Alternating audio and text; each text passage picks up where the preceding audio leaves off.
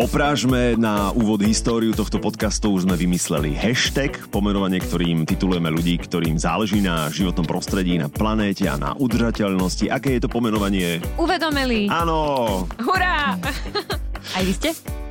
Našim sloganom je ísť dobrým príkladom a ja som rád, že takto na záver roka sa opäť stretávame v starej dobrej e, zostave Dobré holuby sa zlietajú, či ako sa to hovorí, presne v tej zostave, v akej sme tento podcast začali nahrávať. Katka, Babsi, Ivanka, vítajte. Ďakujem pekne, ahoj. Ahoj.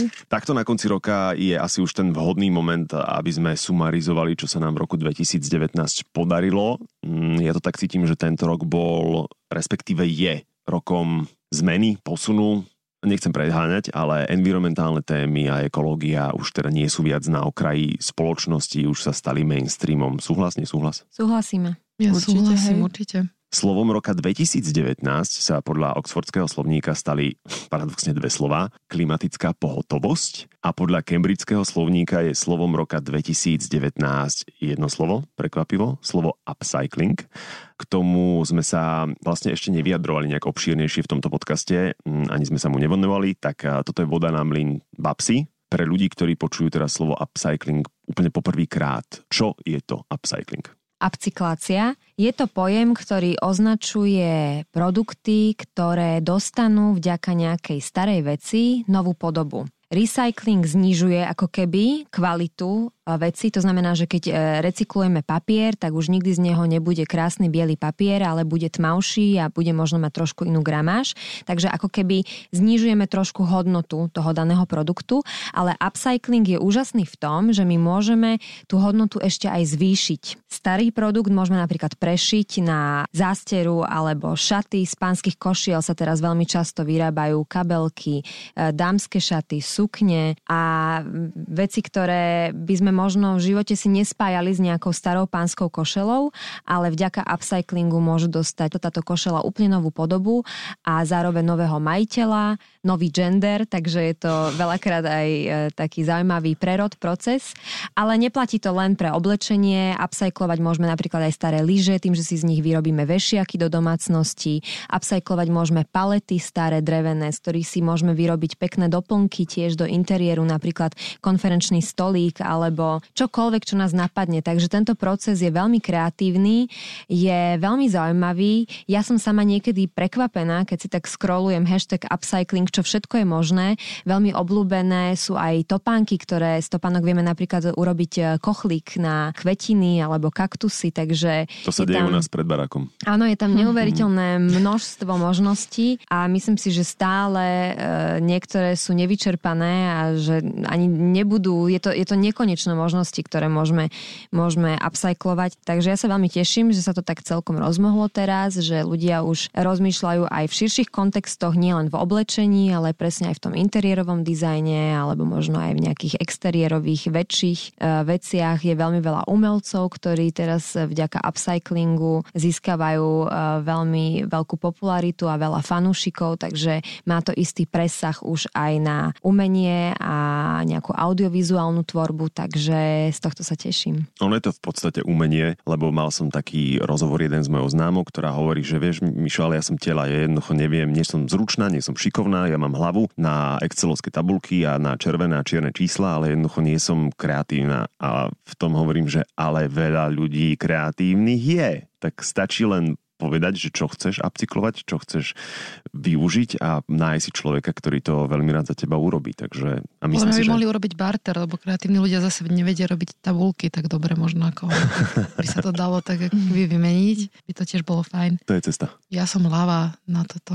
Ty si excelovská tabulka. Ja som hej? excelovská tabulka. Ja som tiež fanda, ale nemôžem povedať, že by som zvládala výrobu čohokoľvek. Určite nie. Ja by som si aj vymyslela, že čo by bolo pekné, ale ja som rada, keď sa mi podarí prišiť si gombík, takže ja pokiaľ ide o nejaký upcycling, tak Sme nemám, partička. nemám očakávania od seba takmer Ale žiadne. môžete si šiť vrecuška napríklad Ja na pečivo alebo na nejaké ovocie, pretože Zuzka, e, ktorá má značku Dudka, Dudka, tak no. e, presne ona e, svoju umeleckú kariéru, tak to tu nazvem, založila na tom, že začala spolupracovať s dobrožrutmi a mm-hmm. začala pre nich zo starých záclon šiť takéto vrecuška zero waste na buď orechy alebo sušené ovocie, normálne robí kurzy. ovocie. Robí Hej. aj kurzy šitia. Um, poznáme tiež Alžbetku Irhovú z Backbed, ktorá tiež prešíva staré pánske košele na dámske košele a iné doplnky. Potom mm. máme samozrejme aj Fashion Recycling Lab, máme nosené Renewals, nosené vlastnú značku, ktorá tiež sa orientuje hlavne na upcykláciu starých košiel pánskych. Takže je veľmi pozitívne, že vznikla ako keby taká nová odnož dizajnerov, mm-hmm. ktorá sa zameriava len na upcykláciu, čo je veľmi pozitívne, pretože toho textilného odpadu, to sme mali minule túto tému, textilného odpadu alebo aj e, kazových textílií, ktoré sú vyradené z výroby, pretože majú nejaký malý kaz problém, tak e, to sú také obrovské metráže, také veľké kvantá textílií, že skrátka, keby sme nemali týchto nových dizajnerov, ktorí sa orientujú len na tú upcykláciu, tak by vôbec nemohol byť tento materiál využitý. Keď to spomínaš, tak a upcyclingová ikona na Slovensku Martina Kuiperc a je Áno, značka Bartinky. Bartinky. Mám od nej sukňu s jeleňmi, je taká extravagantná, nie je to úplne ako keby, že môj štýl, ale vždy si ju každý zapamätá, keď ju niekde mám na sebe, takže myslím si, že z nejakej starej tapisérie alebo z čoho vyrobená, alebo z nejakého starého gauča, myslím. Takže... A ja mám také dva kabatiky, že, že na jednom chrbte mám starý vankúš prišitý, vyšívaný a druhý kabatik je tiež z nejakej gaučoviny alebo tapisérie a v tom je práve jedinečnosť toho dizajnu, pretože máme veľkú šancu, keď si kúpime nejaký upcyklovaný kúsok, že je to jeden jediný na svete, nielen na Slovensku, ale aj na svete. A pre veľa ľudí je toto už dôležitý faktor, keď si niečo kupujú. Takže nielen, že to je veľmi zaujímavý dizajn, zároveň tá látka je, alebo spracovanie tej látky je tak výnimočné, že sme absolútne originálni. Upcycling je vlastne stelesnením cirkulárnej ekonomiky, nie? Mm, jeden z takých nosných pilierov aj v rámci hierarchie odpadového hospodárstva, to opätovné použitie a využitie tých materiálov, znamená, nečerpáme nové materiály z prírody, ale naozaj o, využívame to, čo máme, takže v rámci takého, my to voláme, že motýlik, ktorý má cirkulárna ekonomika, tak jeden z tých veľmi dôležitých je práve tá upcyklácia.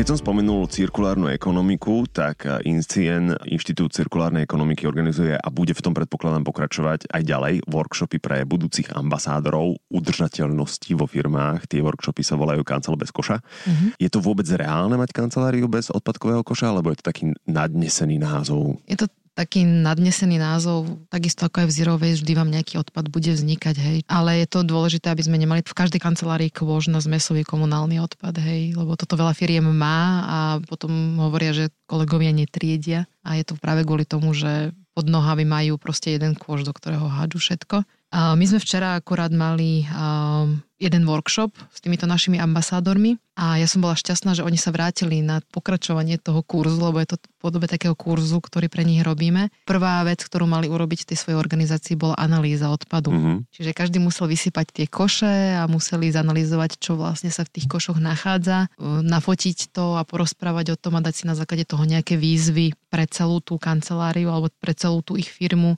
ktorej pôsobia. Sú to všelijaké firmy, nás to veľmi baví, tá zmes ľudí, ktorá sa tam objavila, že sú tam aj prekladateľská firma, sú tam nejaké štátne agentúry, je tam Fitko, mm-hmm. je tam architektonické štúdio, čiže naozaj e, je rôznorodá tá skupina a všetci to veľmi pekne zvládli a je vidno to keby ďalšie to odhodlanie, že áno, že má to zmysel a že vlastne keď to aj prezentovali potom tým kolegom, tak boli to smeti, ktoré boli z tej firmy, ktoré boli od tých konkrétnych kolegov. Je to také potom uvedomenie si toho, že áno, to som vlastne spôsobil ja, ja som to tam vyhodil a proste bavia sa už ako keby o tých konkrétnych veciach, takže tých ambasádorov naozaj potrebujeme na túto tému oveľa, oveľa viac, ako ich je aby sme sa nestretávali stále tí istí ľudia, že sa budeme baviť o tom a utvrdzovať sa v tých veciach, ale naozaj, aby ľudia, ktorí robia úplne niečo iné, toto brali ako nejakú takú dôležitú vec, ako takú samozrejmosť. Celý ten workshop asi neobsiahneme v jednom podcaste, to je absolútne nereálne, ale keby si len také nejaké styčné body z toho, že ako začať napríklad,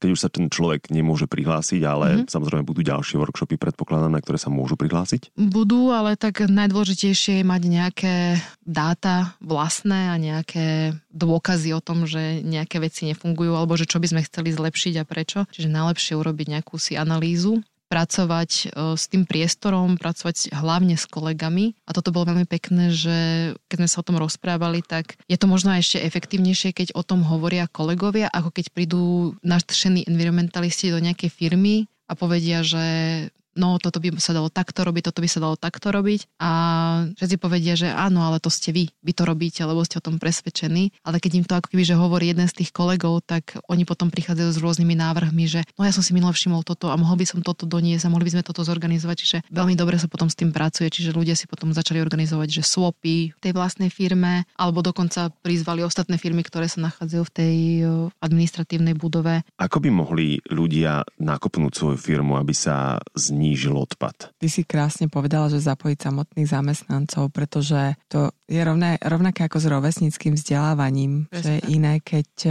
mi to hovorí môj rovesník, ako keď mi to hovorí niekto, či už pozvaný zvonku, alebo či mi to hovorí šéf, šéfka. To je predsa len pozícia sily. A takéto nadšenie a nadchnutie sa pre vlastne diskomfort, pretože pre ľudí je každá zmena správania aj s tým diskomfortom. Keď som bol zvyknutý šmariť tú vec do koša pod stolom, to, že musím stať a odísť 5 metrov k stene alebo na chodbu, kde máme triediace koše, už to môžem brať ako diskomfort, ale ten zamestnanec mi to vie, ja tomu hovorím predať, lebo som aj človek marketingu, že mi to vie predať, poskytnúť mi informácie, aby ma nadchol, aby ma nejakým spôsobom presvedčil, aby som do toho išiel. Mm-hmm. Takže tých hekov je veľa. Dnes sú už len tlačiarne, ktoré sú, vedia merať počet papierov, ktoré vytlačí tá tlačiareň, dať si mety, naozaj ísť takým tým behaviorálnym správaním, motivovať, urobiť súťaž zamestnancom. Dobre, vieme, že to finančné bude asi vždy tlačiť viac ako iné oddelenie, ale nemusíme im zakázať tlačiť. Povedzme, skúste znížiť množstvo potlačených papierov. A keď hovoríš, tak to je typ odo mňa pre všetkých, ktorí pracujú ešte v kancelárii a nie sú plne digitalizovaní, čiže využívajú tlačiarne.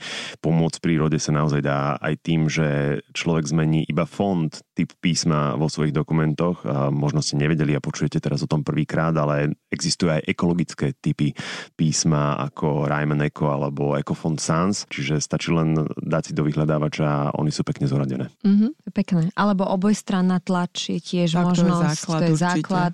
Možno nemať vôbec. také veľké rozpaly a rozostupy medzi odstavcami, zvoliť menší fond alebo menšiu veľkosť. Aby... Recyklovaný papier. Recyklovaný papier. Mm. Problémom je napríklad účtovníctvo, že stále si vlastne legislatíva vyžaduje, aby účtovníci mali byť tlačené veci. Čiže mm. všetky firmy tlačia účtovné doklady. A ďalšia vec, niektoré oficiálne dokumenty nemôžu byť napríklad na recyklovanom papieri z nejakých nepochopiteľných dôvodov, nevieme, že prečo, ale... To je diskriminácia, ale toho Diskriminácia papiera. Recyklovaného papiera.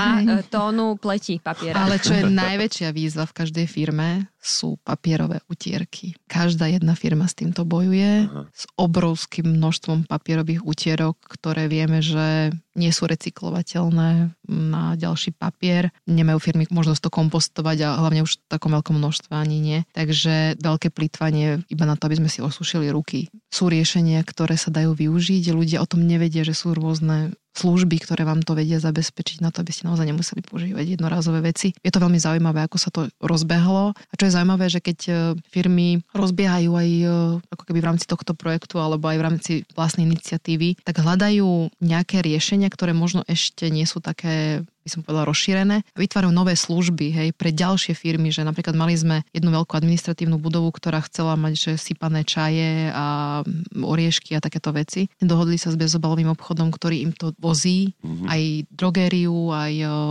sypané rôzne veci, ktoré potrebujú. A o tom sa potom dozvedeli ďalšie firmy, čiže ten obchod už ďalším firmám to poskytuje a už sa zaviedol ako takú svoju ďalšiu službu pre ďalšie firmy, čiže postupne sa to akoby že šíri ďalej. A to je tá výhoda tej ekologickej revolúcie, pomočka evolúcie, ktorú máme teraz, že prináša nové možnosti a nové výzvy pre ďalších šikovných ľudí. A to je jednoducho krásne na tom, že tá snaha o záchranu, o zmenu jednoducho prináša...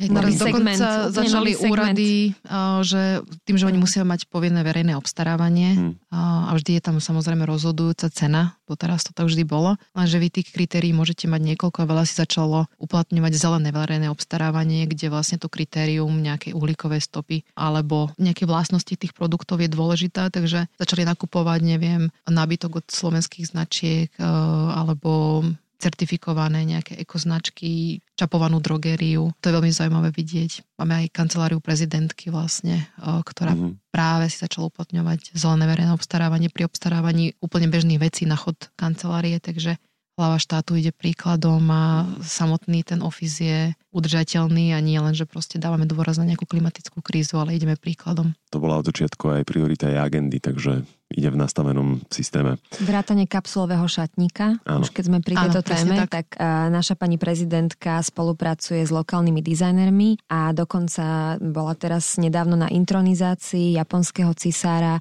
kde zrecyklovala jedny svoje šaty, ktoré mala na prvom stretnutí s Emmanuelom Macronom a potom si ich aj obliekla do Japonska len s malou zmenou, že mala trošku poupravené klopy aby tiež e, vzdala poctu hostiteľovi a japonskému premiérovi, takže je to chválihodné a páči sa mi to, keď ide takáto úžasná zmena od e, najdôležitejšej osoby, ktorá zastrešuje celú takú našu náladu v spoločnosti. Hej, lebo veľakrát máme takú akoby výhovorku, že v týchto veciach, kde je tak veľký protokol, že sa to proste nedá, ale dá sa to veľmi pekne sklbiť aj udržateľnosť s protokolom. Treba potom možno ustať ešte niektoré reakcie novinárov a treba aj naučiť novinárov, že je úplne v poriadku mať kapsulový šatník a robiť len nejaké drobné obmeny na oblečení. To je to Naučiť trošku média, že by nemali riešiť takéto veci.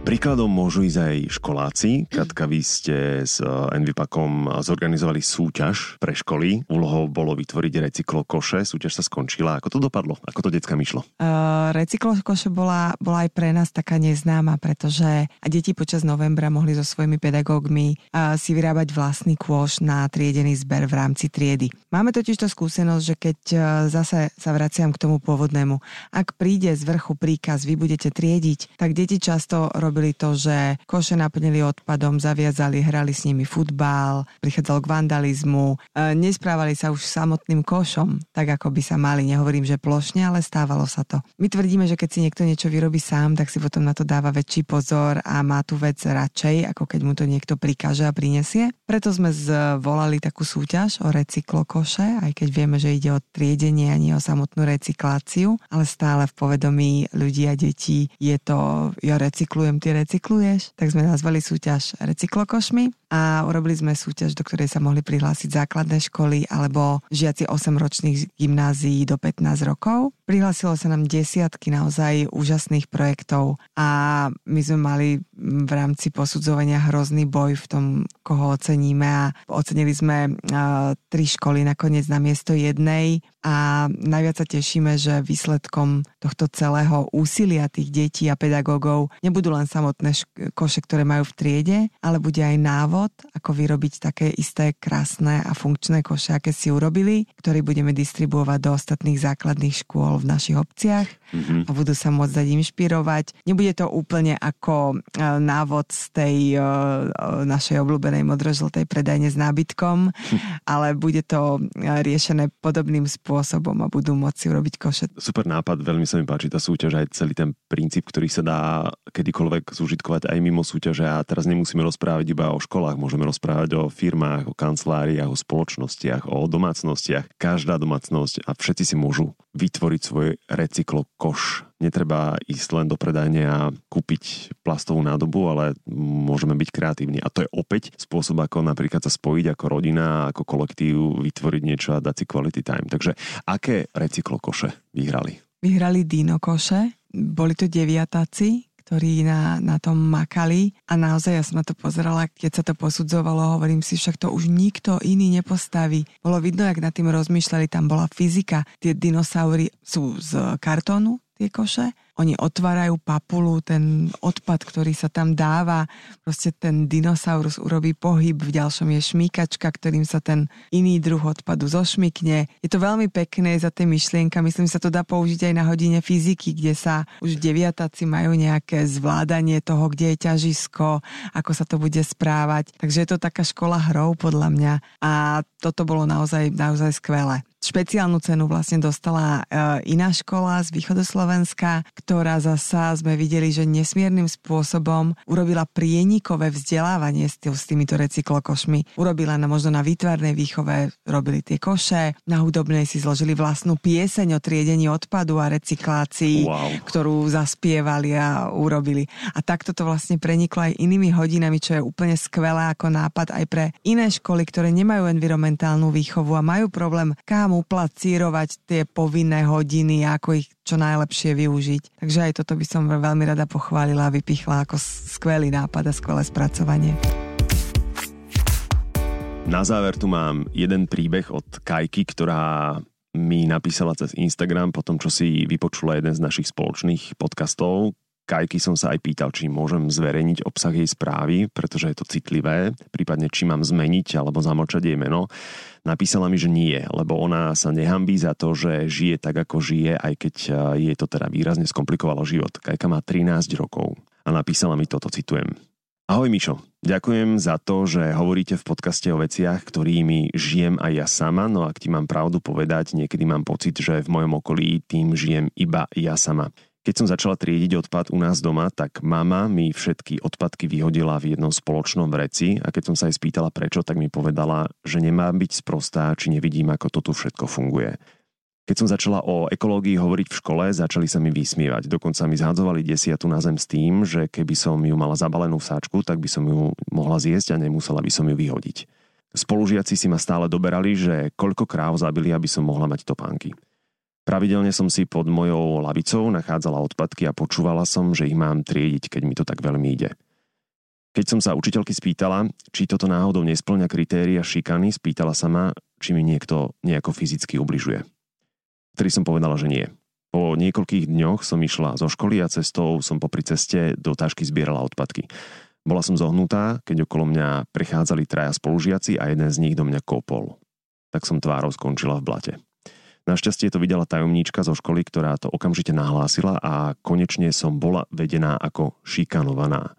Necítila som sa ohrozená ani ublížená, odpadky nezbieram ani pre uznanie, jediné čo chcem je robiť dobro a vrátilo sa mi za to zlo. Koniec príbehu. Kajka sa dnes necíti o nič viac pochopená alebo akceptovaná za to, že sa snaží žiť ekologicky, ale aspoň už dnes nie je terčom posmechu, skôr sa cíti byť prehliadaná.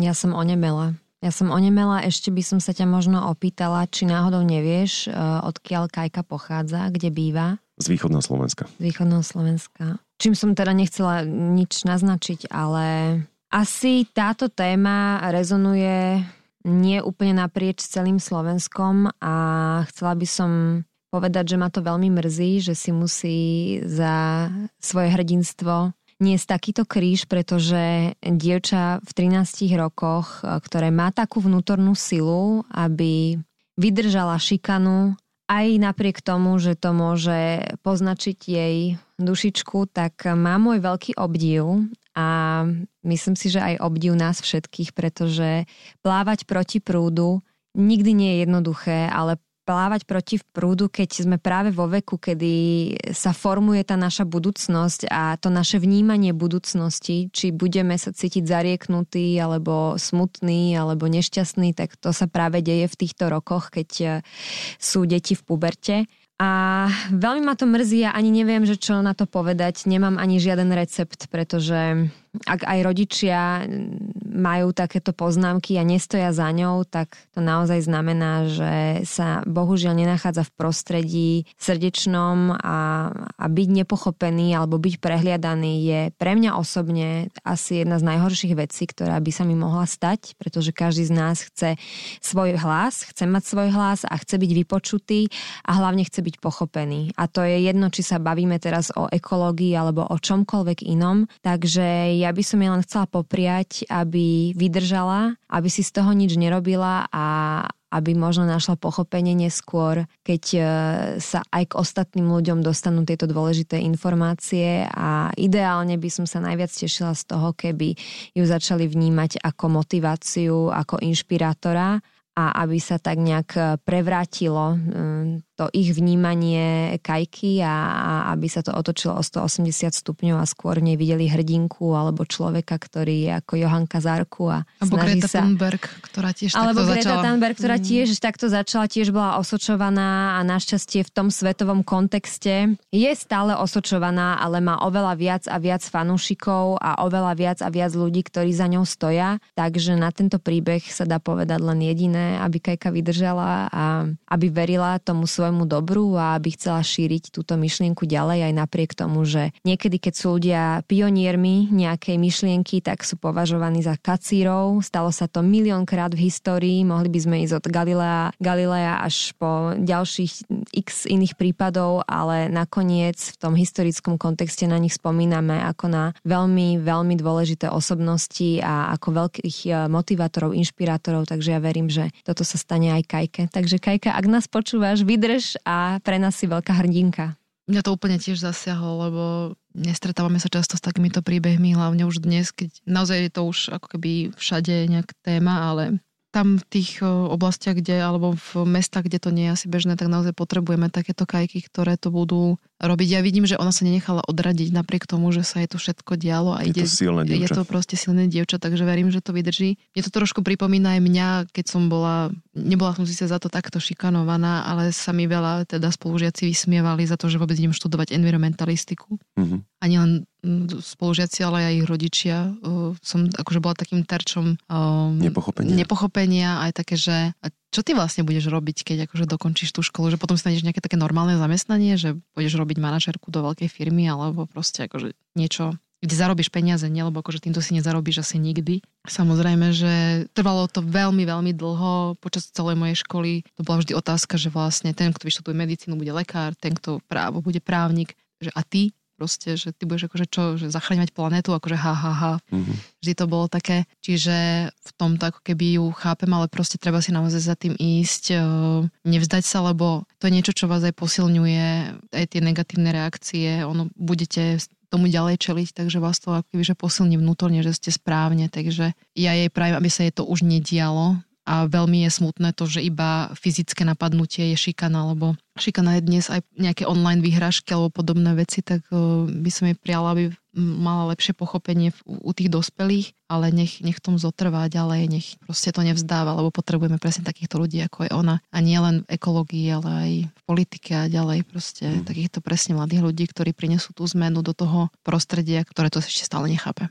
Primárna je jej bezpečnosť. Keby sa jej malo stať niečo zlé, tak to za líderstvo v niečom nestojí. Obrátiť sa na zodpovedných ľudí, na pomoc, na linky dôvery, ktoré existujú, keby sa jej diala nejaká neprávosť. Ja ju nesmierne obdivujem v tom, že sa nenechala zlomiť, ale cieľom je hlavne, aby ona bola v bezpečí. Nech sa o nej rozprávame ako o úžasnom príklade a nie ako o niekom, komu iba ľudia ubližovali. Preto túto časť podcastu, poslednú v tomto roku, venujeme nielen Kajke, ale všetkým Kajkam Slovenska a všetkým Kajkam tohto sveta. Byť e, inšpiráciou, byť vzorom vo vlastnom mikrosvete, vo svojom vlastnom okolí, byť ambasádorom zeleného života, alebo ako hovoríme my, byť dobrým príkladom. Žiaľ, stále sa to stretáva s nepochopením a musíme s tým pracovať a musíme tomu čeliť, ale ja pevne verím, že nás je každým dňom viac a viac. Vám, dievčata, želám všetko zelené do nového roka, nech je udržateľný a oveľa viac uvedomelý, než tento končiaci sa rok. No a to isté želám všetkým, ktorí nás počúvajú a všetkým ľuďom na tejto planéte a planéte vlastne celkovo. Ďakujeme, napodobne. Všetko dobré v novom roku. Časí nový rok.